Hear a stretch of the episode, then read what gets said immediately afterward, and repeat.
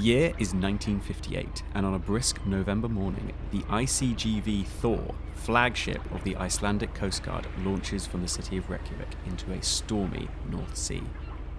In the city, the temperatures are balmy 6 degrees, but out on the sea, wind and spray from the salty water can drop temperatures down to minus 8.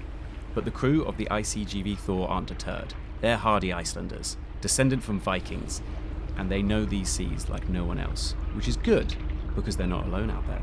Somewhere in the early morning fog, a fleet of enemy ships has invaded Icelandic waters, and it is the ICGV Thor's duty to hold them back. They are outnumbered and outgunned, but this is their home, and they are damn well not going to give it up without a fight.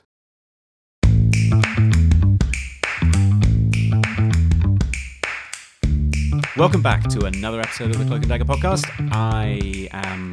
That's a weird way to start. my name's Patrick Courtney, and I'm joined as ever by my co-host Will. Will, how are you doing? I'm good. That felt like you were doing some sort of newsreel there. Yeah, well, I started with I, and that really threw me. Like, I started, normally we have a really good system where we say my name is so and so, and then da, da, da. Yeah. But I said I, and it really that really threw me. Uh, honestly, it's trying to work out how to start one of these episodes is one of the hardest parts of the recording. Yeah, I really think. I mean, it would be a terrible idea, but I, I maybe we talk about at the beginning, but like just recording it once and then using the same thing over and over again. But that would probably be a bit lame. But it would be a lot easier. It would, yeah, it would be a lot easier, but I feel like you know people miss out on the little bit of podcasting magic that is our opening. Yeah, magic's a strong word there. Yeah, I But felt yeah, they like get. I was they sick in my mouth when I said that. But yeah, so this is episode three of our new series, and it is my turn this time. And as ever, uh, we want to remind you to check out our Instagram at Cloak and Dagger Podcast. I did it right this time. Stop smiling. hey, you got it. You can go there and check out a bunch of extra content related to every episode, see a bunch of images. It's always really helpful to kind of see what you're hearing about.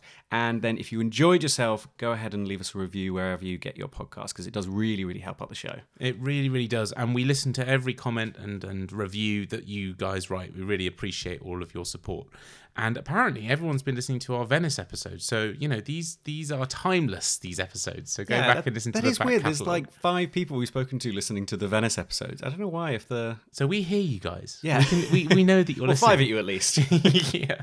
Um, so today we have uh, a little bit of a change from our normal uh, sort of recording sort of schedule because what we're doing today is for this season, instead of us both doing an episode on every single city we're doing, we are doing two episodes where we individually focus on one story from a minor city, so one that you may or may not have been to. So hmm. today's one is going to be Patrick's sort of vignette city. Yes, that's what we're calling it. Vignette. The I like vignette that. That's very cool. Very cool. Thank you. And the city I have chosen, and I've chosen this city primarily. I had another one planned, um, but I'm actually really glad I've switched to this one because the main reason is I have recently been there. I have chosen the city of Reykjavik, which is the capital city of Iceland. Which, if you've ever been or get the chance to go, it is pretty expensive to get there, and very expensive while you're there, because it's a pretty great country and you know they have a lot of money. But I would highly recommend it. It is staggeringly beautiful and very surreal and just uh, like an amazing place. Yeah, once I have the money, I will be heading north to Reykjavik. Oh, okay. not to Manchester. not to just to the not to I'm Scotland, just, leaving. heading north. Yeah, I'm just going to keep going, see where the North Star takes me. yeah. Okay. Well, with that, let's get started. Okay.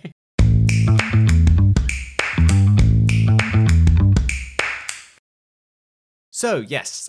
Today's episode is on Reykjavik, which is the capital of Iceland. And Iceland is, as I said, a staggeringly amazing place. It's known as the land of ice and fire, which is so- No. yeah, that's what they Is call it? it. Well, it makes sense because there are literally there are frozen waterfalls, bubbling lava fields, and they have volcanoes that are capped with glaciers.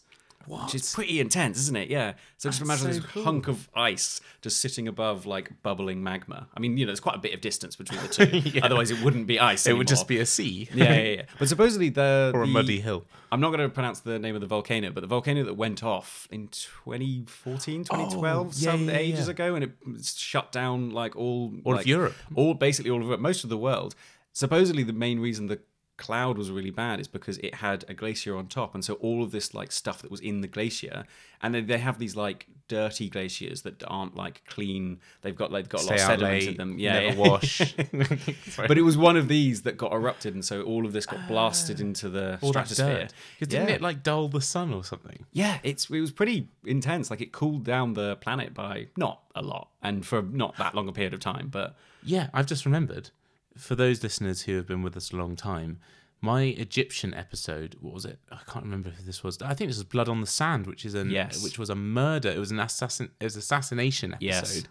Um, we spoke about Ramses the second or third. I've forgotten which one.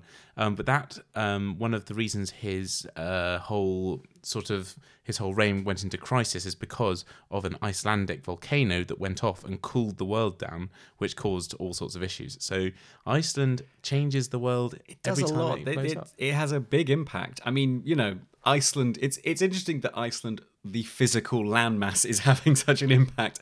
I don't think there's any other landmass that has such an impact on the rest of the world.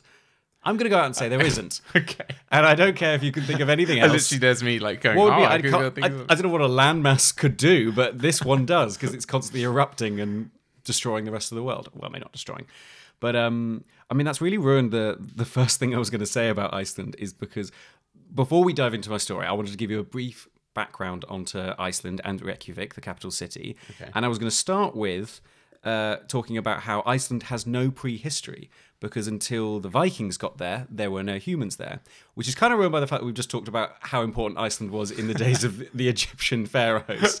So Yeah, I no guess it did have a to see it. prehistory. yeah, but this is the thing. It's like if a tree falls out down in a forest and no one's there to hear it, does it make a noise? It's Ooh, is it history if there was no one there to tell it? to record it exactly. Ooh. Ooh, getting deep.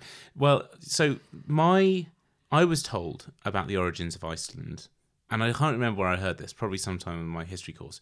That the reason it was inhabited in the first place was they were shipwrecked and they couldn't find enough trees to then make enough ships to get off the island again. That's the myth I was told. I feel like that might be Greenland because ah. Iceland back in the day was actually had tons of trees. It doesn't anymore because the Vikings came and they really like building ships, but it used to be covered in forests. And I know the the joke is that Iceland is very Green. green. and Greenland is full of ice. Yeah. So it might have been Greenland that they got shipwrecked on because the founding unless the legend I've got I mean it's a legend so it might not be real anyway. Yeah. But the legend I've got isn't that. Sure. So I, I'd thank you for not interrupting me with a different story than I have.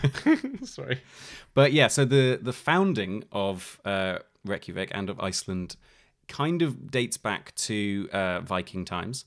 Uh, and although there's some hints at evidence that maybe people were there before, there may have been some Irish monks there, there may have been other Vikings who went there and just didn't stay. But the legendary start to Iceland was came from a guy called Ingolfur Arnason. And he was Norwegian, and he was actually fleeing Norway because of a blood feud, which As as he did. very Viking. Yeah. So, and I guess you know people had obviously been to Iceland before because he did aim to get there, so people knew it was there, but no one had really settled permanently there. sure. But Ingolfur decided, I need to get out of here. I need to find my own land where I can be free of all these Norwegian politics. It's all, it's going a lot. There's a lot going on over there, and he's just sick of it. Sure. So he comes to Iceland, but he decides he's not going to pick where his new home is going to be. He's going to leave that in the hands of the gods. And the way he does this is he brings with him his high seat pillars, which are essentially these two uh, wooden carved pillars that would be either side of his high seat in his hall in Norway. Okay. So he can't take his whole home, so he decides, I'll just take these two big pillars. And then when he's in sight of Iceland, he hurls the two pillars into the water and then lets them drift to shore. And that in that way, he's letting the gods pick where he lands. Interesting. So it's it actually because I was thinking about this, and it's quite clever. Rivers, right? Well, rivers and currents, and you know, you'd, you'd it might actually make scientific sense to let just a bit of driftwood take you where the most important. Because also, it will be where other things will land, which is helpful. Finding driftwood or finding anything else that's washed up could be useful. Yeah. So it kind of maybe makes sense. It makes a natural. You'll find the natural port that way, well, wouldn't it? I guess I think you'd find a bay because by the port there'd be rushing water coming out. Oh, but then you kind of get these eddy currents which could swirl things in, and you still get a lot there. So It's a cool idea. I mean, I'm not, if anyone's thinking of uh, venturing out to find themselves a a new Yeah, I'd, I'd highly recommend it. And what's funny is actually, I first heard about this story in on a walking tour in Reykjavik, and the guy was telling us about when he told it to a couple of Swedish tourists, and one of the Swedish tourists said, "Oh, that's really interesting. That's exactly the same myth that is the origin story from the town I'm from in Sweden." So Really? chances are this is maybe a common tale around Scandinavia. No, that's that's. I, funnily enough, I uh, was listening to an episode of something talking about how uh, Saint Bridget founded her sort of bit of Ireland, her kingdom there, and it's exactly the same myth that is the origin story of Denmark. Oh, really? And it's so interesting. And I, I anyway, I won't go into that now. But it's so funny how clearly shared lore Yeah, goes all over the the North Atlantic archipelago, as it's known. Exactly. And I wonder, you know, I wasn't with that Swede who was there, so I wonder whether that's an older town or a more recent town. So who knows where this story originally came from. But I'll keep with it, even though it's not quite history. So Ingolfur decides this is how he's going to find where he's going to land. It's supposedly some. Things say that it took him two years to find where the pillars went, so I guess he kept landing, staying for a bit, and then going searching for them again, which is Weird. yeah, a bit of a slow process to find it, but he eventually finds them and they've settled in a bay on the southeastern side of Iceland. And as he approaches it, he sees these massive columns of smoke rising up from the land, hmm. which he mistakenly thinks must mean signs of habitation, of people. You know, there's columns of smoke, there must be fire. But he's actually seeing the geothermal vents releasing columns of ah. smoke or steam into the air. That's so so that's where that comes from. And he decides, while he's still mistaken about what these are, he decides to name this bay Smoky Bay, which in Icelandic means Reykjavik. No. Yes. Smoky Bay. Yes. Vik supposedly means bay. Okay. And you might uh, contest this, but this is one of the ideas about possibly where the name Viking came from, because they were like people who went to lots of bays and raided. So they were Vikings, so Vikings. Oh, I didn't know It's that. kind of contested. I think it's like not the most likely cause. I think there's an, a couple other like suggestions that are more likely, but that's at least one of them. Well, yeah. I mean, I don't know any of the others. I, all I know is that you're never a Viking. You just go Viking.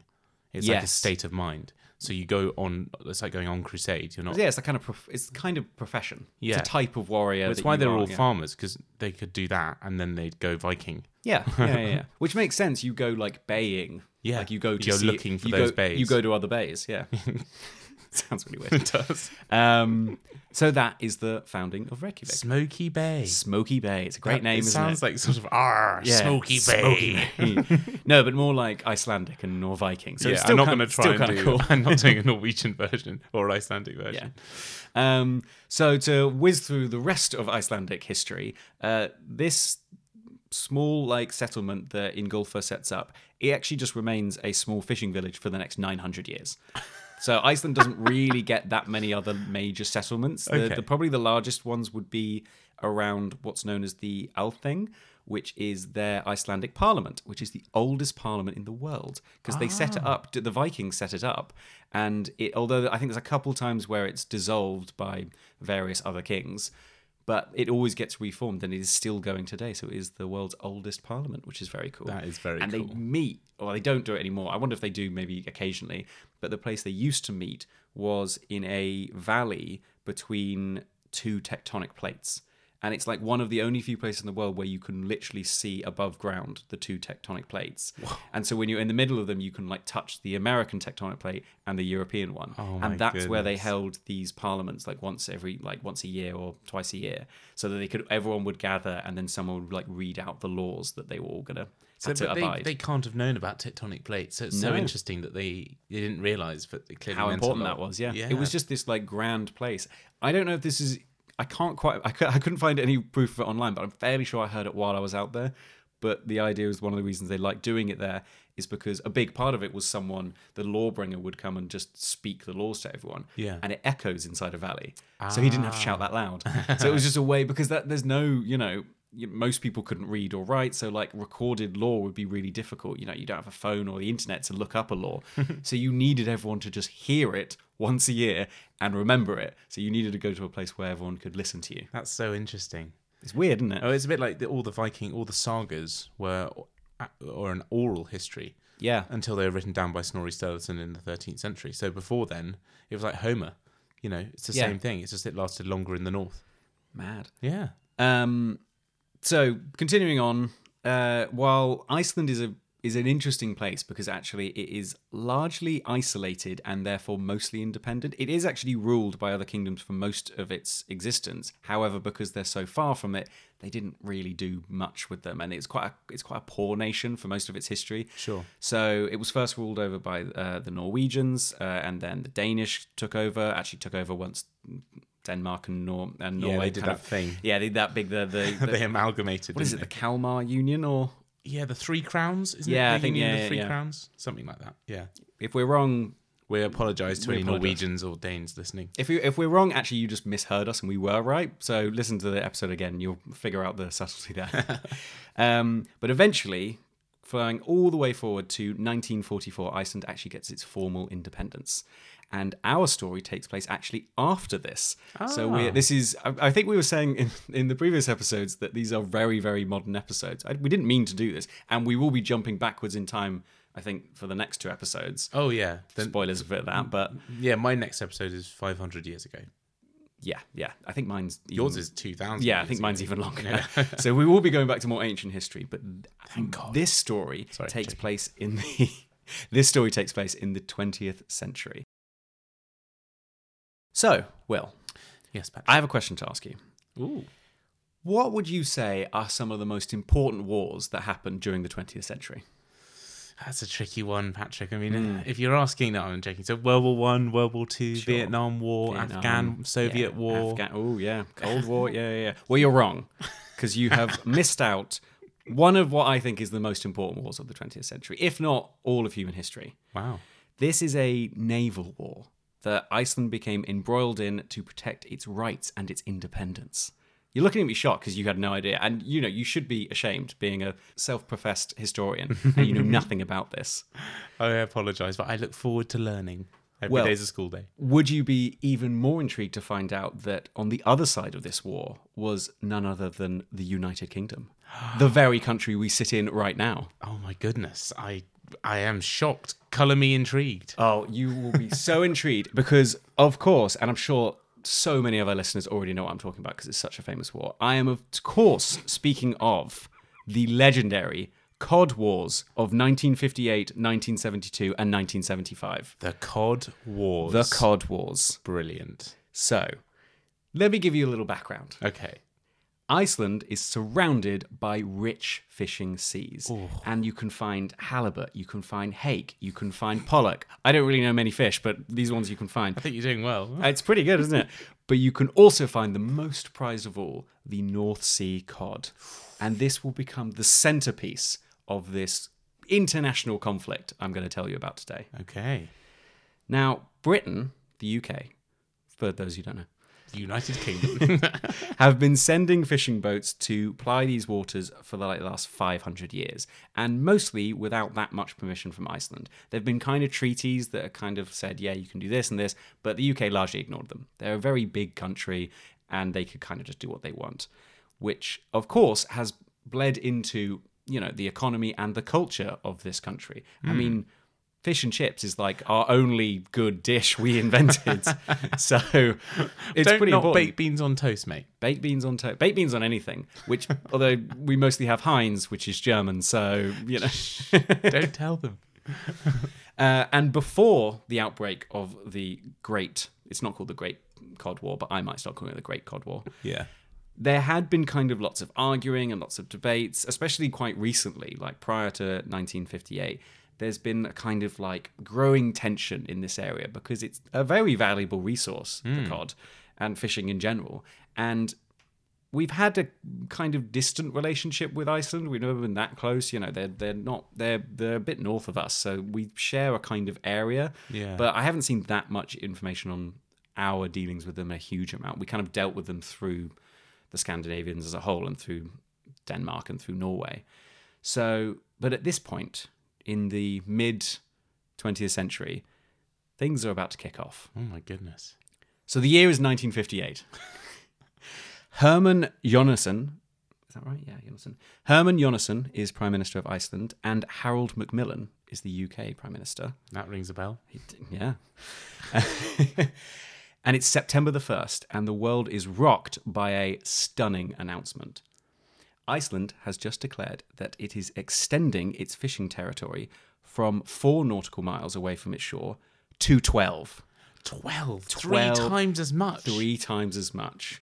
That is a flagrant violation of international law. I mean, the originally there had been this like international settlement that it should be three nautical miles away from the Icelandic shore or from any shore. That was where your like territory for all countries existed. Sure. Iceland had already pushed it a bit far to go to four. Now they were going for twelve. My goodness. It you know, you get a little bit of independence and you go after your fish. 100%. And this is a big deal for Britain because they send trawlers and fishermen into those seas all the time. And it's a really big part of the economy, especially in the north of England and in Scotland. It's a really big deal. Hmm. So the UK Parliament has to respond. And they respond with their own declaration stating that not only will their fishing vessels continue to fish in the seas of Iceland, however, wait, no. They but but they will also be sending the Royal Navy to guard these fishing ships. That sounds about right. This is a reasonable response, isn't not it? not Yeah. really.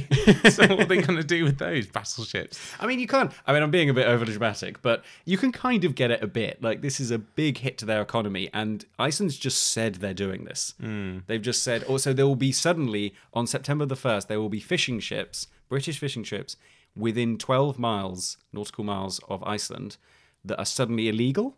Yeah. You know, I'm just thinking about it. The UK, the UK, the UK in the 50s. Okay, I'll tell you for why we sent the bloody ships up there. Yeah. First of all, World War II, post World War II, Britain started to lose its international status as the policeman or the, the top dog, right? Yeah. In 1947, India declares independence. In 1956, the Suez Canal crisis happens, Oh. and the Americans stop them from intervening. So they've been already emasculated. Exactly. They uh, used to be the empire that ruled the waves. And now, right on their doorstep, a bunch of Icelandic fishermen are kicking them out. Exactly. So Yeah. they they they've just got bruised pride. They They're- really do. So they're literally sending out these boats. It's like watching a guy buy a really big car to make up for something he hasn't got anymore. Yeah, yeah, it's quite sad. I think that's an excellent analogy for the for the UK in the mid fifties. You can take our empire, but Yeah. you can't take our fish. yeah, yeah. Oh dear. Er-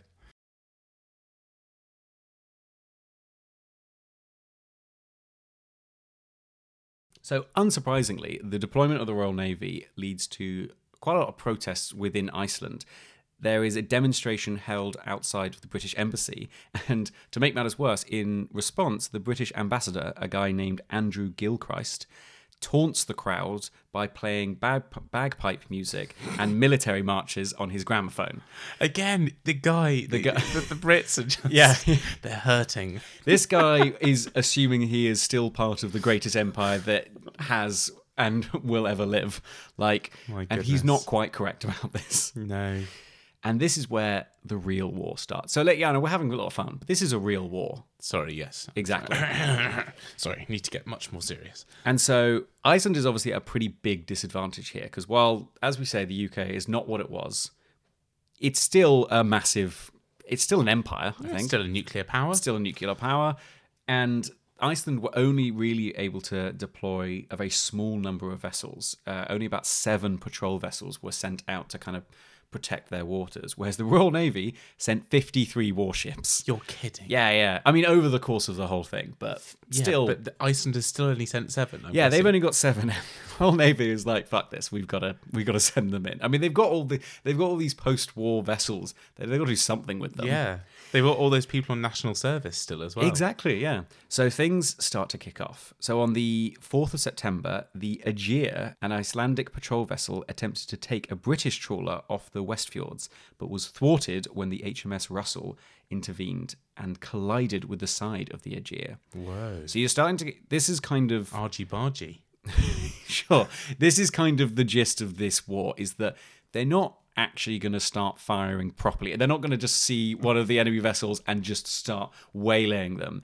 It's a lot of ramming because it's kind of just to kind of like disable them. They don't want to hurt anyone in particular. They just want to disable the ship so it has to bugger off. Gotcha. And then they can let the trawlers do what they do. I mean, again, if you think about the people involved, you're talking about the British who have, you know, oh, very polite, don't mind if I do sort of attitude. And then you've got the sort of Icelandic, Scandinavian sort of like, oh, we're all just really friendly people, but actually we want our fish, please. Yes. yeah. I mean, this is a real like battle for the ages because these these are two groups that are famous for ruling the seas. You've got the British Navy and Vikings, and they are going toe to toe for possibly the first time in history. Yeah. Well, I mean, we've held a grudge ever since the Vikings were Maybe there. that's what this is. Maybe it's just a grudge, 1200 which is a bit years. un- which is a bit unfair because we were mostly invaded by the Danes, and this is and the Norse, and the Norse. Oh, really? Well, then maybe because they are kind of Norwegian. 900 years ago. So Yeah. we hold that grudge. Apparently we do. So on the 6th of October, the and this doesn't sound like a very Icelandic name, but apparently it is one of the ships. The Maria Julia hmm. fired three shots at the British trawler Kingston, forcing it to flee. They actually fired what? Yes, like torpedoes? fired no, fired shots like nearby. Like not aimed like they Oh, weren't okay. they weren't really at this point they're not really trying to hit them. It's more just for show to try and send them off. At this and it's just a it's just a yeah. And it's just a British trawler, so just a fishing vessel. And a trawler if if you don't know or if our listeners don't know, they're these ships where they're kind of really awful for the world, but they just have these massive nets that they just drag along the floor and they just grab everything and wreck the seabed and it's really bad for the world, but at this point they didn't care that much. humans, man. Yeah, no, it's kind of it's kind of rough. And I would say, you know, the Icelanders are doing a good thing by stopping them, but really they're doing it so that they, They control. their yeah, yeah, it's not yeah. it's not that much better.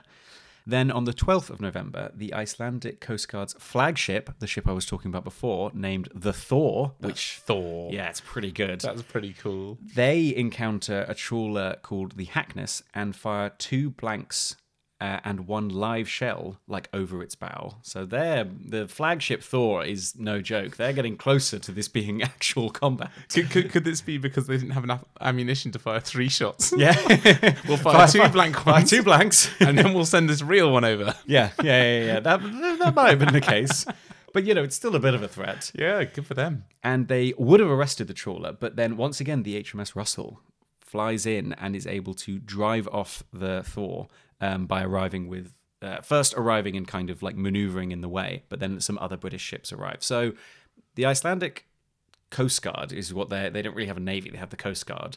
They're doing a fairly good job, but they are outmatched. If it comes to proper conflict, they do have to leave. But they have been able to send some of the trawlers home. Yeah, it's funny because you know in this country we love an underdog. I'm definitely rooting for the the Icelandic Navy, but there's just absolutely no way they can win this unless I'm guessing public opinion might sway. I don't know. I don't know this. Let's see. Public opinion is one thing. However, Iceland has another ace up their sleeve, and it is a nuclear weapon. No, I'm joking. no, their ace up their sleeve is the Cold War, and the it's position. an odd ace. yeah, but the position, the geopolitical situation at this time really favors Iceland. Iceland at this time are part of NATO, and because of this this incident going on, they threaten to leave NATO if they don't get their way. And this is not something that the UK or the US or the rest of NATO uh, are, are willing to consider because Iceland sits in a really important place in terms of the Cold War because there's something called the GIUK gap, which is essentially the strip of ocean between the UK, Iceland, and Greenland. Hmm. And if you think on a map, that separates the like North Atlantic from the Norwegian Sea and the North Sea. Sure. And the Norwegian Sea, if you go far enough round, it might turn into another sea. I don't know what. It eventually gets to Russia. So there is a real ah. importance to make sure that Russia is unable to send warships through to the Atlantic Ocean because hmm. that would massively open out, you know, where they can go to. And so keeping NATO countries ruling over Greenland, Iceland, and the UK is super important to keep that like naval choke point locked down. sure, sure. So this is a kind of brilliant It's just move by Iceland. It is, and actually, it's Suez all over again because it, they, the Suez Canal was so damn important that the US said no, stop it, UK, just let it go. It's and now it's Iceland. same. It's the other end. It's Yeah. another choke point on the other end of the scale. and the UK is just kind of getting destroyed because it's yeah it can't it's not I mean it probably also agrees you know the UK Parliament Howard Macmillan knows he Howard How- Harold Harold Macmillan knows the Cold War is more important than the Cod War. I don't know why he thinks that. obviously, the Cod War was super important, but the US couldn't give a shit about the Cod War.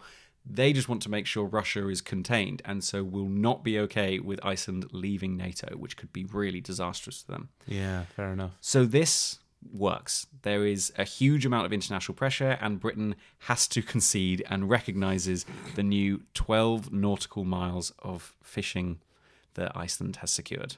I wonder how much that actually impacts. it. Surely the fish don't realise. I mean, obviously the fish aren't going to know which trawler's picking them up, but I meant like that extra nine kilo, no, eight kilometers that they've expanded around their island of Iceland.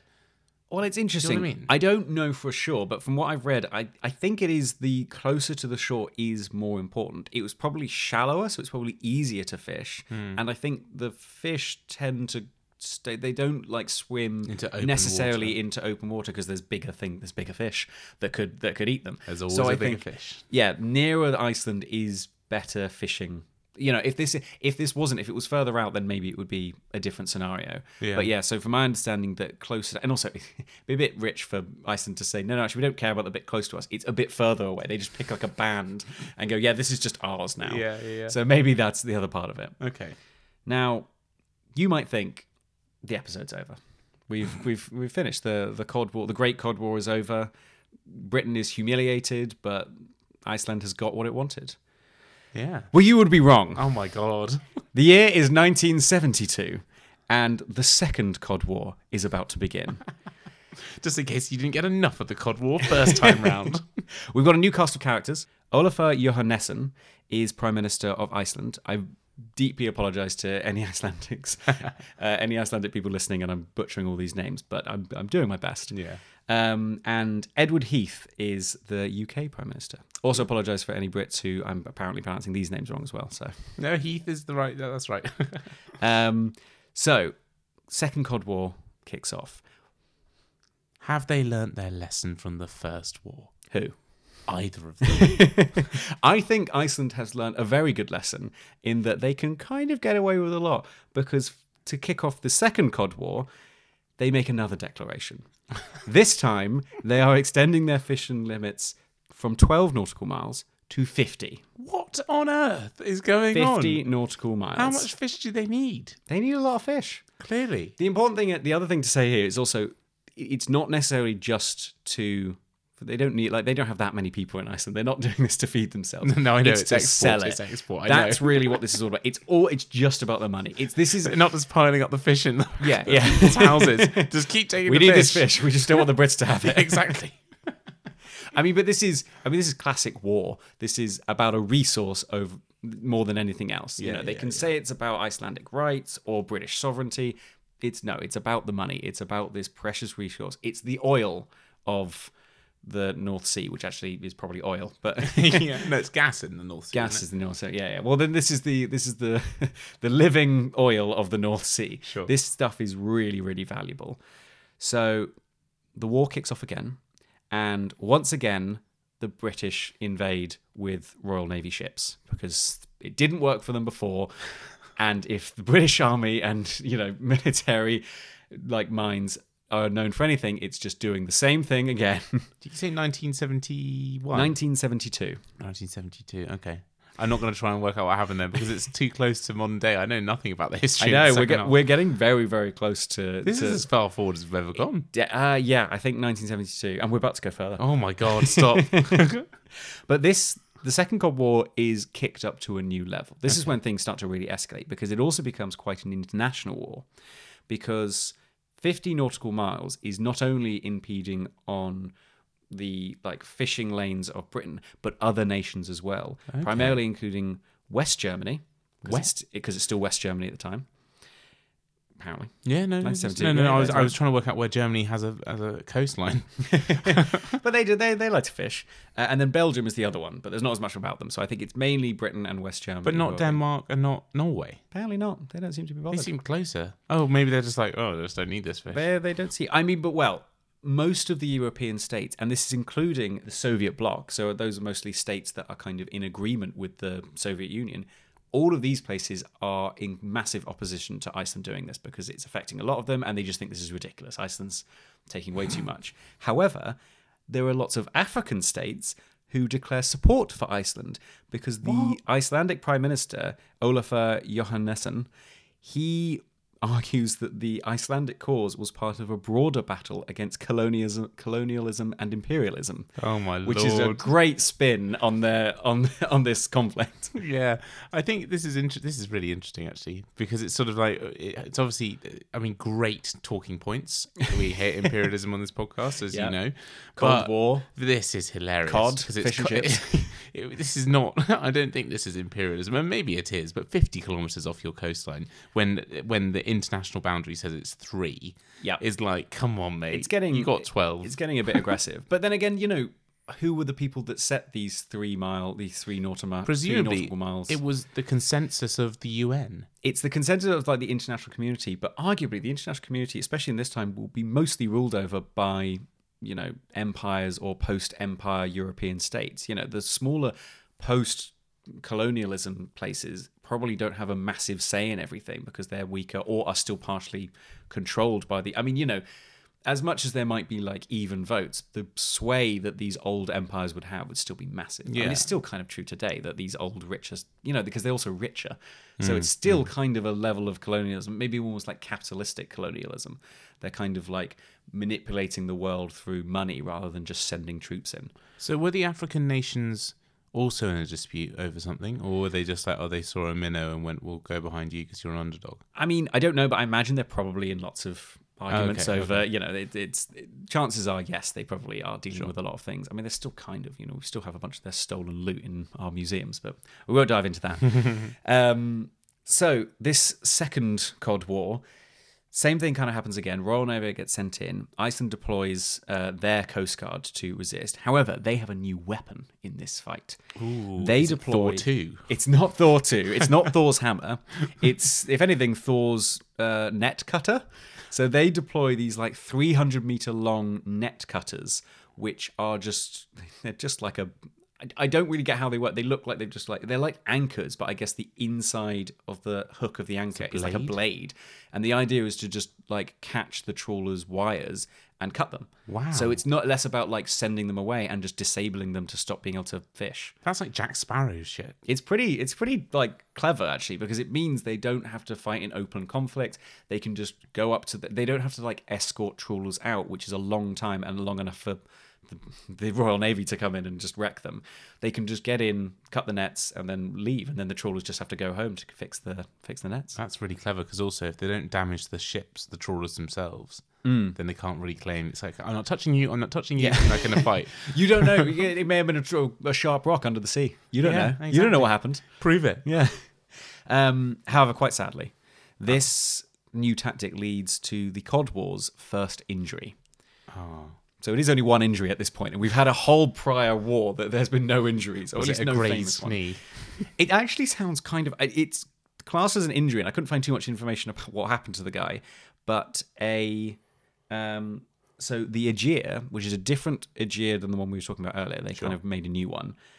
It spots a German trawler on the 25th of November, 1972, and they cut the cable, and the cable is obviously quite taut because it's dragging behind a bunch of like fish and rocks and who knows who else knows what. Hmm. So when it's cut, it springs back, and the cable flies back, hits the the ship, the trawler, and strikes one of the German trawlermen. Really? Yeah, Oh, it's only an injury, so clearly, I mean, a big hunk of wire pinging back at you would probably could take your head off. Well, it could. We don't know how bad the in- injury was. Interesting enough, yeah, it is classed as an injury, so It could be like Phineas Gage, you know, with the that thing through the eye. it could be like well, he was kind of fine, wasn't he? well, for a little while. Yeah.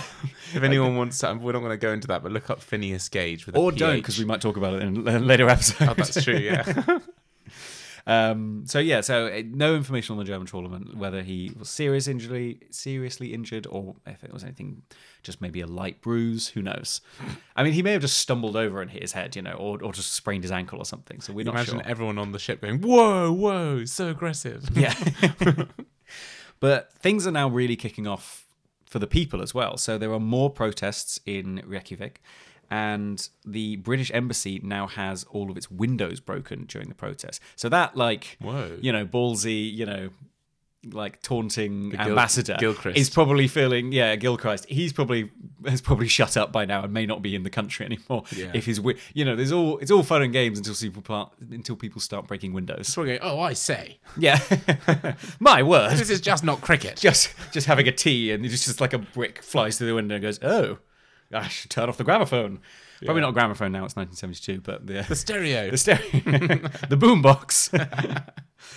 um, and the Icelandic prime minister is also getting quite ballsy. So he supposedly demands that the US send jets to bomb the British frigates that have been moving in.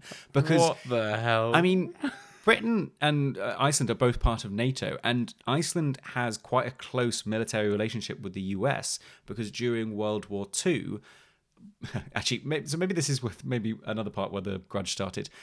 Iceland was neutral during the war, um, mainly because it was mostly ruled over by Denmark, and Denmark was invaded by Nazi Germany. So they were kind of just like, we'll stay out of this. Yeah. But because both the UK and the US saw how important Iceland was as a kind of strategic location, both Britain and the US invaded and kind of just not really like, you know, fighting, but just landed and went, we're setting up shop. Here." here. It was actually the British that moved in first, and then they abandoned it, and then the Americans, as they do most of the world, set up a base there and have just stayed there ever since. Hmm. So there's a kind of understanding between, and I think there is a treaty between the US and Iceland that the US can have a base there, but they will protect Iceland against enemies. And right now, Britain is kind of an enemy. so hang on. 50 kilometers, as you said, go infringes on other international. 50 nautical miles. Sorry, 50 nautical miles. Nautical miles, which is longer than a mile. I think It it's is. longer than a mile. Yeah. Yeah. Oh well, it's longer than a kilometer anyway. Was yeah. um, so they that bridges it impeaches other international waters. So have like West Germany and Belgium sent uh, ships as well, or is it just the, uh, the UK Navy? the Royal Navy are the only ones who are sending warships. It's just that it's now pissing off others because there are other fishing vessels. And there are kind of other mm, like fishing tugboats that are kind of getting in tussles with some of the Icelandic patrol ships because again it's all just ramming into each other. You know, it's the navy, the British navy are the ones who are really like throwing their weight around. But even the trawlers seem to be like getting in in the fight. Like they will bash their into it. livelihood, isn't it? Yeah, and they and I think a lot of them are seeing this as like a fight for yeah for their livelihood, but also for their country. And you know, there's a lot of patriotism at this time. So Mm, okay. and sadly, beyond just the injury we've mentioned, because the Second Cod War is the bloodiest, because we also have the first casualty of the war. And this is unfortunately on the other side. So on the 29th of August, the Icelandic Coast Guard suffered its only confirmed fatality of the wars when the Aegir, the one we were mentioning before, uh, collided with the HMS Apollo. Oh. And I'm trying to figure out exactly the order of this happened, but it seems like they collide and the Aegir wanders off, and then an engineer on board the Icelandic vessel named Halldor Hallfredsson dies from an electrocution in attempting to repair the ship. So as water is oh. as seawater is flooding in, he's So using his tools. Hmm. So it's kind of you know not quite direct fighting or direct casualty, but it is. I think it, from the Icelandic point of view, it's a casualty of war. Oh, of course it is. No, Yeah. that man lost his life, and that is absolutely awful. It is. Re- it's really sad. That, Having said that, yeah. it really does sum up the the the whole war in a nutshell, really, doesn't it? He Yeah. died of accidental electrocution after After the impact, yeah. From what I can tell, it, it's not clear whether or not it's like he was repairing something. Because if he was repairing something and was like below deck, the ram happened, water came in, and that's when the electrocution happened. That's quite a violent, you know, actually in conflict. But it does also sound maybe more like it was just post the battle. He's just repairing something, and it's kind of an accident after the fact. Yeah, there was a. Sh- eh, well, anyway, either way, the man died, and that's terrible. it is really sad that you know this kind of spat about an economic resource has now left to the le- led to the death of an engineer who you know is just trying to make a living. So the second Cod War also comes to a close, and it comes to a close in exactly the same way. Because Iceland once again play the exact same card because nothing has changed. Oh my goodness! So they get the fifty nautical miles. After threatening to withdraw NATO f- again, and this time they also go as far to threaten to end its bilateral defense agreement with the US, which means it would then expel the US troops. So the U- so they know the UK kind of can't piss off the US. At this point, the US is a juggernaut, Oh, much bigger, much more powerful than the UK. And although the UK probably wouldn't like to admit it, I mean, this is also 1972. This isn't even the 50s. This is, you know, well beyond any assumption that we are, you know, the most powerful empire in the world. I mean, tell everyone in Britain that because at the time they totally still thought. They Okay, were. well, you know, but we didn't. the Parliament was probably vaguely aware that actually we can't we can't keep saying that. So they bow to international pressure and once again recognize this territorial expansion and now go, yep, you can have 50 nautical miles away from your coast for your fishing. They do get some negotiation power and they and they say, okay, we can kind of be there for certain seasons. Uh, and uh, fish a certain number of fish, you know, a certain amount of tonnage of fish. So they get something out of it, but it's not what they really want. What's kind of crazy is this is happening at the same time as the Vietnam War. Yeah, yeah. So you know, So like- two, you know, two massive conflicts at the same time. I, I don't know how. Can you imagine that you're the you're the U.S. Secretary of State for Defense, and you're sat there in one briefing room with Lyndon Johnson or whoever, going right, we we've got to you know send more napalm to kill Ho Chi Minh. Yeah. And then in the next room you have so what are we going to do about this card war? What are we going to do with card war? I don't know what's to. Iceland are threatening to to banish us from their isle. We can't do that. Has anyone approached the fish about this? But you know what this is? Because Vietnam War is a proxy war, isn't it? Yeah. This is not quite a proxy war, but it's a sort of proxy war because the whole point of the reason the Iceland can do what they want is because they use co- the Cold War as a reason to get away with it. Yeah. Cold War is just looming over all international politics at this time, and Iceland know it and are exploiting it to hell and are doing a phenomenal job of it. Yeah, I mean they're they're they're being very bold, and I mean I'm slightly irritated by them, but I mean fair play to them. Yeah, yeah, Yeah, yeah. I- I get You'd- it. You'd be irritated by the British as well, because supposedly when the British warships were called on the 3rd of October, the British played Rule Britannia on their radios as they left, which is a bit lame given the fact that they lost. That's just sore losers. It's it's kind of sort of like it's all like they're trying to, I don't know, claim back a little respect, it's Like, not. haha, we're still playing the music. Yeah, yeah, yeah. You can't tell us to turn our radios down. yeah. Oh dear. So, well, Oh, don't you dare tell me there's another one. you know that all good stories come in trilogies. Cue the third Cod War. What do they want now? The, Well, the chips as well? You know what's better than 50 nautical miles? Not a hundred. 200 nautical miles. You're kidding. That is what they asked That's for. like down to Southampton. it's getting pretty. Okay, I'll. Share, I was going to mention before, but I wanted to share it at the end. Um, you guys, uh, listeners, can go on our um, go on our Instagram at Cloak and Dagger Podcast. Yeah. Um, and check out the picture because there's a hilarious picture on Wikipedia that I'll put on uh, the Instagram of just, and I wonder if I can show you now. Of just like a visual guide of the increase in size, and it's just so stupid because you just see these rings of color, and the last one is just so much bigger than the like the other ones all like all fit around Iceland like the 12 miles and or the 4 miles and then even the 50 miles it loosely fits around Iceland. The 200 miles is just a chunk of ocean around them that they just pick to be their own. But you know what I'm just wondering? I'm just wondering whether either the Icelandic the Icelandic political stage mm-hmm. was just a bit stale. Or they needed like something to rally around for like a political campaign. And they're like, well, there's always the fish Yeah. and there's always Britain, and maybe that was why. It's good. I mean, it's good policy anywhere in the world to be like taking back something from it's, But it's it's Brexit all over again. Take Yeah, back control. Like it's, but it's it's fish and it's the life. it's the lifeblood of their communities. Stop it. look, look.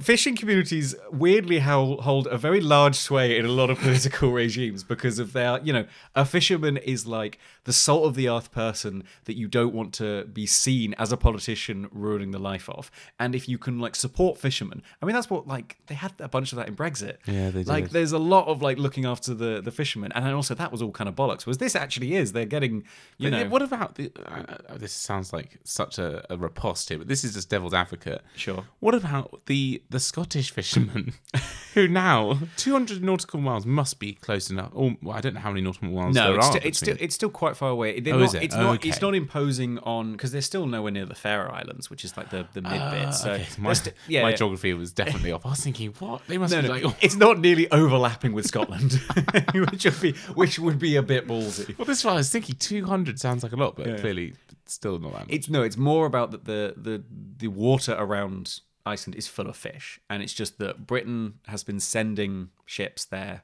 for 500 years to fish there because that's where they get so much of their fish that feeds their country and then s- mm, mm, mm. earns them a lot of money. So yeah, there's a lot there's a lot of reasons. It's mostly money, but also from the politician's point of view, it makes sense that they'd also want to because its fishing communities would get destroyed. And actually, and this is quite sad. We have had fun, but it is also quite sad that as this goes on, fishing communities in Grimsby and Hull in the UK get absolutely ravaged because is they lose so a huge chunk of their income. You know, it's nice to stick it to the Royal Navy and to Edward Heath and the other. Most they're mostly Tory uh, governments. It's nice to stick it to them, but they are other than their reputation being bruised. They'll be absolutely fine. They'll still retire to their yeah, but these local communities. These local communities are the ones that are getting really stuck. And then also these trawlermen who are sent out there, who have to get sent out there to make money, are now- being attacked by Icelandic vessels. Mm, And it's, you know, so you could probably blame the politicians on both sides for turning this into a kind of big political statement.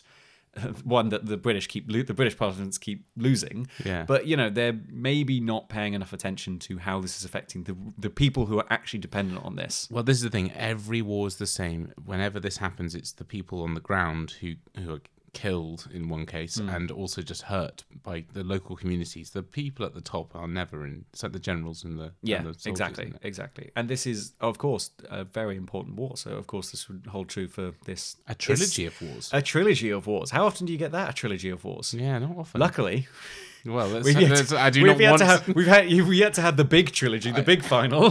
God, how long is that going to take? so, the third Cod War. We begin in 1975, and also new prime ministers. So you have Geir Hallgrimsson, and this is a good point to make. Actually, this is funny about Iceland, and they still have this. Iceland doesn't have family names. You are your last name is your father's name, son, or sometimes they now modern day have like daughter and stuff like well, that. yeah, it would be for Dottir, for surely. Or did the women have to take son as well? Uh, I think traditionally they would also have taken No, surely they took. Oh no, they, yeah, sorry, they take daughter. Yeah, be- yeah, it's daughter. Yeah, yeah, Yeah. yeah, So arguably, you could have in some and in some families now, if the mother didn't take the husband's her husband's name, you could have four separate surnames in a family. I 'Cause it tried to do a bloody Icelandic genealogy tree, and I absolutely had to give up. Well, do you did you get access to their records because they have really intense records? They do. they have a dating site to tell you that you're not related to them. I know. which is hilarious. Yeah, uh, they have issues with that, don't Yeah, they? Yeah, yeah, yeah. It's a really big deal. So they really need to because they all are related. But and I wanted to ask, but we didn't get time out because the guy, our tour guide, was telling us about it. And I wanted to ask, is there like a what's too what's too close? What's the understanding? Like if it came up as fourth cousins, is that okay? It's pretty. No, it is. Well, in this country, it is. No, but like it's not first not necessarily legal, but in terms of like what would you be cool with? Okay. And maybe Icelandic people are a little more cool with what the rest of the world because they have to be. Like if it's if you rule out anyone that's fourth or lower, Yeah. it's most of the country you wouldn't be able to get. That's true. You know, actually, another fact about their gene, their, their genes. Yeah. The the the female chromosome, the X chromosome in Iceland, is a direct match for the same chromosomes in the Wirral.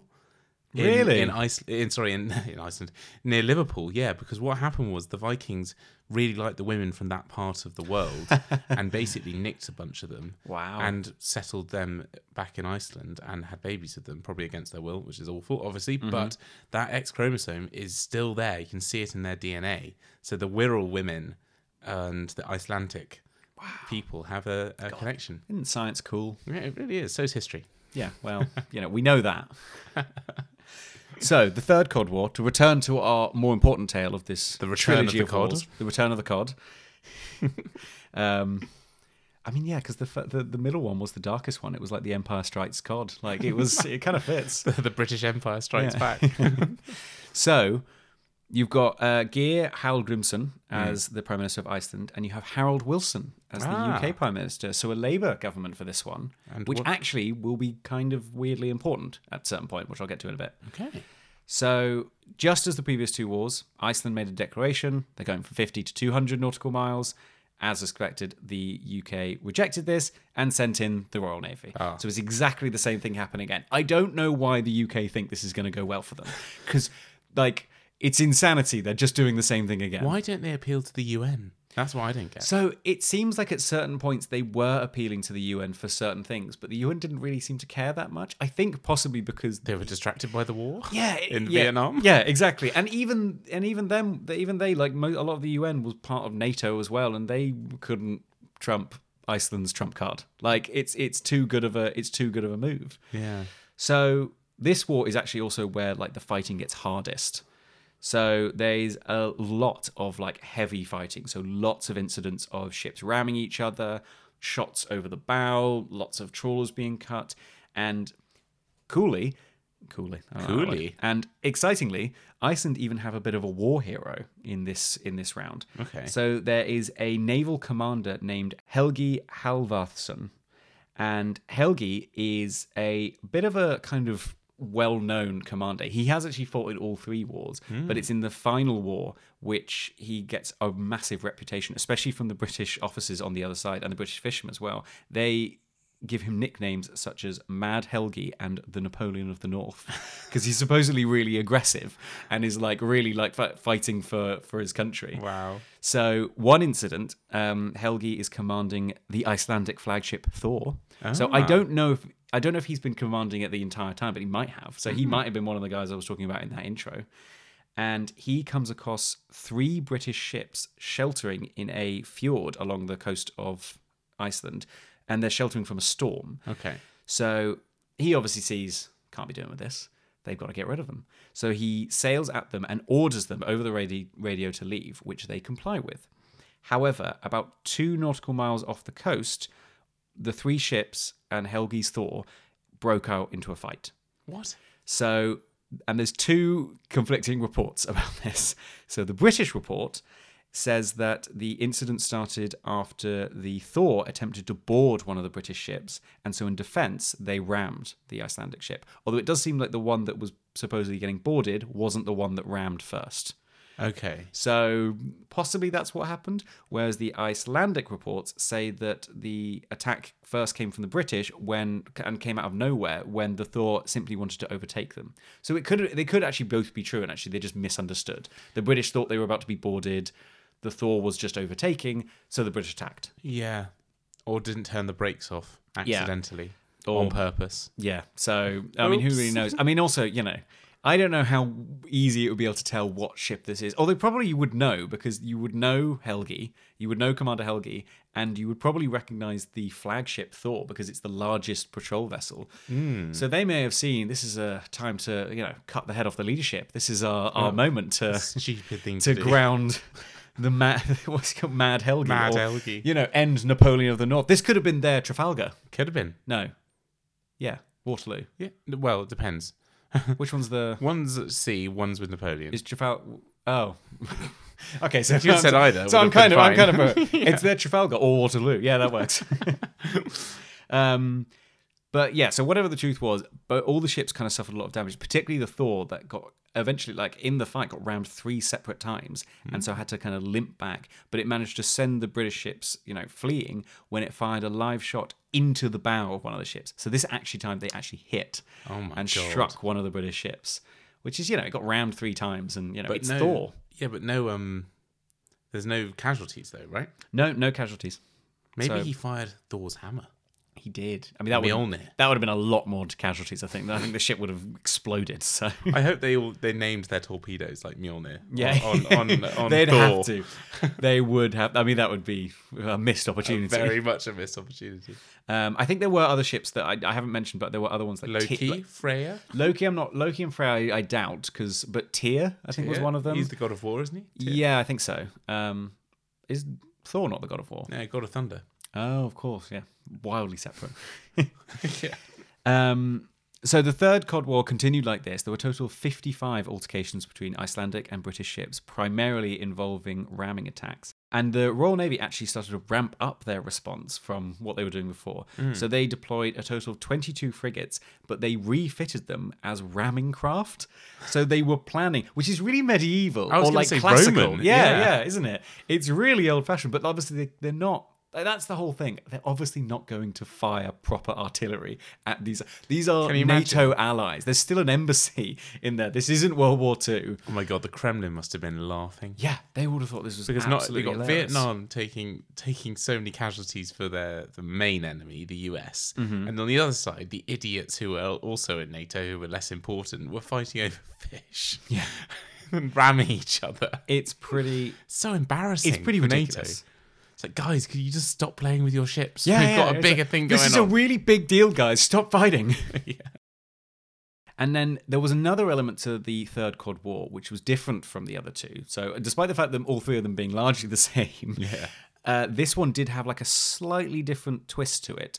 And it's not really confirmed, but there was possibly another reason why the Royal Navy was so fervent in this war. And it has to do with the fact that, unlike the previous two wars, where the UK was governed by a conservative government, this time it was governed by Harold Wilson and his Labour government. And while this was going on, Harold Wilson's Chancellor of the Exchequer, Denis Healey, was enacting sweeping defence and naval cuts. So ah. he's kind of gutting them because they're Labour. They don't they don't have this like old fashioned sense of the empire, and they're very willing to help the economy and you know strip money out of defence so that they can give it back to the people. That's maybe a bit of two of a. I'm- You're really banging that yeah, I. I don't know. I, it's probably a bit more. not Robin Hood. Yeah, mate. they're probably not that great either. but so there's an idea that the Royal Navy saw this as a reason to prove how necessary they were. Ah, they wanted to like show the politicians that no, we are super important. We are currently in a super important war with Iceland. They're trying to steal our cod. You cannot defund us.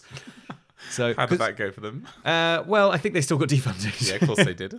And because supposedly that was another reasoning behind a lot of the Falklands War as well, which Oh, is weird really? because that was Thatcher. Thatcher. So, but supposedly the Royal Navy wanted to kind of justify itself because you know it had gone from this mighty force worldwide to probably shrunk down considerably and wanted to prove that it was still needed. And so it used these other wars to kind of win a political argument, which is also pretty rough. I mean, the Cold War not that important, but Falklands lots of people died, so that's pretty awful.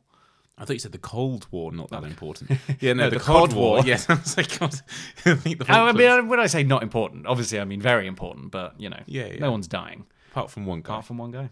Not in the third one though. So the third, the third Cod War, as far as I can see, didn't have any casualties. Just lots of bruises Lots of bruises, from falling over from all the ramming. probably a lot of bruised egos as well, Yeah. and mainly the bruises. And and then what's really interesting is that. So the Royal Navy are also uh, kind of ramping up their resistance with these like specialized ramming craft. Iceland also starts to think to do this. So what they do, they first at first they try to acquire US Asheville class gunboats from the Americans. Wow. However, they are told no. Um, so instead, they try to buy Soviet Mirka class frigates. Oh, for God's So they're sake. really playing both sides. They're not. I mean, they're part of NATO, and they're still part of NATO at this point. But they are potentially going to buy some ships off the Soviet Union. My God. So they're really. Are they still in NATO? Yeah, yeah. yeah. I, All don't, right. I don't think anyone's left NATO. No, I was just checking. People join NATO. Because you but- keep saying they're still part of NATO, I'm thinking you're going to tell me. No, no, no, And no. in protest, they finally left NATO. Well, you're nearly there because in protest, they continue to threaten to withdraw NATO, and for the third and now final time, UK concedes because Right. they cannot. Again, no idea why they decided to get into this fight because obviously this is where it was going to go. Weird that there was even more fighting, as if the Royal Navy thought, well, maybe we can just ram their way into submission, but yeah. I think I feel like this whole story is a case of British British emasculinity. yes, Emasculatory emasculinity isn't. Have I said that right? it. Emascu- it's, it's Britain being emasculated. yeah, after- emasculation. as yes, whilst their their their British Empire was shrinking, Hmm. just like everything else that was going on. Yeah. in British heads anyway, and they just needed some Viagra, and this was this They was what needed a did. win, and they got three losses instead. I mean, but also, I mean, you know, I do, say, but there's an argument to be made that there are British fishing communities that were then destroyed by this. No, no, no, no, yeah, I- it's not like Iceland worked with Britain; they just declared and said, "No, these are our fish." Yeah. So Iceland's also not really great in this, but it's f- more fun to root for them because they're the underdog, and they literally they they had Mad Helgi commanding Thor against the British Navy. So what's not to love? Yeah, of course, it's a great tale. It is, and that is the that is the end of our tale. There is no fourth Cod War, thank God. Well, yeah. who knew? Oh, very good point. We cannot be complacent. Yeah, For all we know. Bre- Brexit. Brexit. This is- time- I mean, I'm not. I'm going to go out on a limb here, but I'm going to say Brexit is very much a continuation of the Cod Wars. You heard it here first, Yeah, listener. yeah. That is our. That That's is- our headline That is piece. the cloak and dagger hot take. Is that really this was purely uh, a continuation? I think Boris Johnson saw his moment to revenge himself against the the, The annoying Icelanders. Yeah. Icelandic people to the north. so yeah, so yeah, in the end, it's just a staggering victory for Iceland. They grow. It's literally they at the- before like prior to even the wars, they were limited to three nautical miles of fishing. That was their like their territory, and they grew it to two hundred nautical miles. And as I said, check out the Instagram and check out that photo because it's just stupidly ridiculous. Uh, it is a great tale, and thank you so much for telling us it, Patrick. I would say if you would like to do further reading, I haven't done any research into these, but Wikipedia recommended there's also a turbot war, a lobster war, and a scallop war. So if you have enjoyed this aquatic based war, If that's your thing, if this is yeah yeah if if if you look on a on a dinner menu and go hmm history, then these might be the wars for you. I love the smell of cod in the morning. Brilliant. well yeah, so thank you for journeying with me through this. I mean, some of the darkest times I think in human, certainly British history. Yeah. I mean, talk about putting salt in the wound of losing their empire. Can't even kick the Icelanders. Oh, that's such a good joke. Why didn't I pick? Oh, I should have said that. That's such a. Damn it. Thank you. Yeah, that's really really good. Well, well, I hope you enjoyed it, listener. I I really enjoyed uh, learning about this. And as I said, yeah. If you ever get a chance to go to Iceland or Reykjavik, it is amazing. And sorry, this hasn't actually been that much about Reykjavik, but hey, it's called Smoky Bay. You it know is- that? we do know it's called Smoky Bay, Yeah. and the, the, the smoke from the, the tatters of the British Empire. So three things to take away from this episode then Sure. is um, if you're trying to fou- found a new place to stay, Mm-hmm. throw a couple of logs into the water. Important logs. important logs Important into logs. the water. Second of all, never mess with Iceland and fish because it's never going to end well. They're going to send Mad Helgi and Thor. So Exactly. And third of all, whatever happens, never send the Royal Navy to do diplomacy yes, because it doesn't work. yeah, yeah. It's all. I mean, it's interesting, you know, comparing it to. This isn't like a war of independence or anything like that, but just seeing how Iceland dealt with this situation is just great. Like it's just, it's. I mean, it's kind of s- silly and, and stupid and stuff, but they would have, you know, Iceland is a fairly successful country now. It's fairly successful. It's always been a pretty successful, but most a quite poor nation. Um, but you know, they're thriving and they're doing great. And honestly, I was over there, and it's really, really nice. So we could learn a lot from them. we could indeed. Cool. Brilliant. Well, that is the end of my episode. Will, would you like to give us a a, a hint? A what it, what's the a preview? Uh, Sneak peek. a sneak peek? What do we call them? Yeah. when we can't call them a sneak peek because That's what you're going to yeah, get on the well, Monday. that's well, yeah, that's the yeah, yeah. You've already seen that. So can you give us a preview or even a hint? a will of the coming- wisp. A wi- that's well, you should have stuck with salt in the wound. I think you've lost all credibility down there. Just give us your hint. What What are you doing next week? Okay, two next- weeks from now.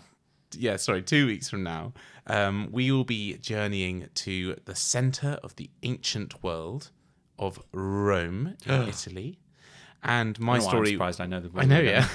so my tale will take place around 500 years ago. So we're finally going back in time um, because Yeah. this is far too close to the modern times for my liking, as much as it's a great story. Hmm. Um, and yeah, so it's going to be around sort of the Tudor times, but over in Italy. Interesting. I know actually not that much about. I know. I guess I know. Like, I guess I know mostly about the Pope around that time. I don't know about Rome really. I just know in terms of like. I don't know where I'm going with this, but yeah, I, I don't know much about that. well, tune in next time and you'll uh, you'll hear it. So thanks so much for listening, guys. And yes, thank you, and we'll see you in two weeks' time. Yeah, still getting used to that, but yeah, we'll see you in two weeks. see ya. Bye.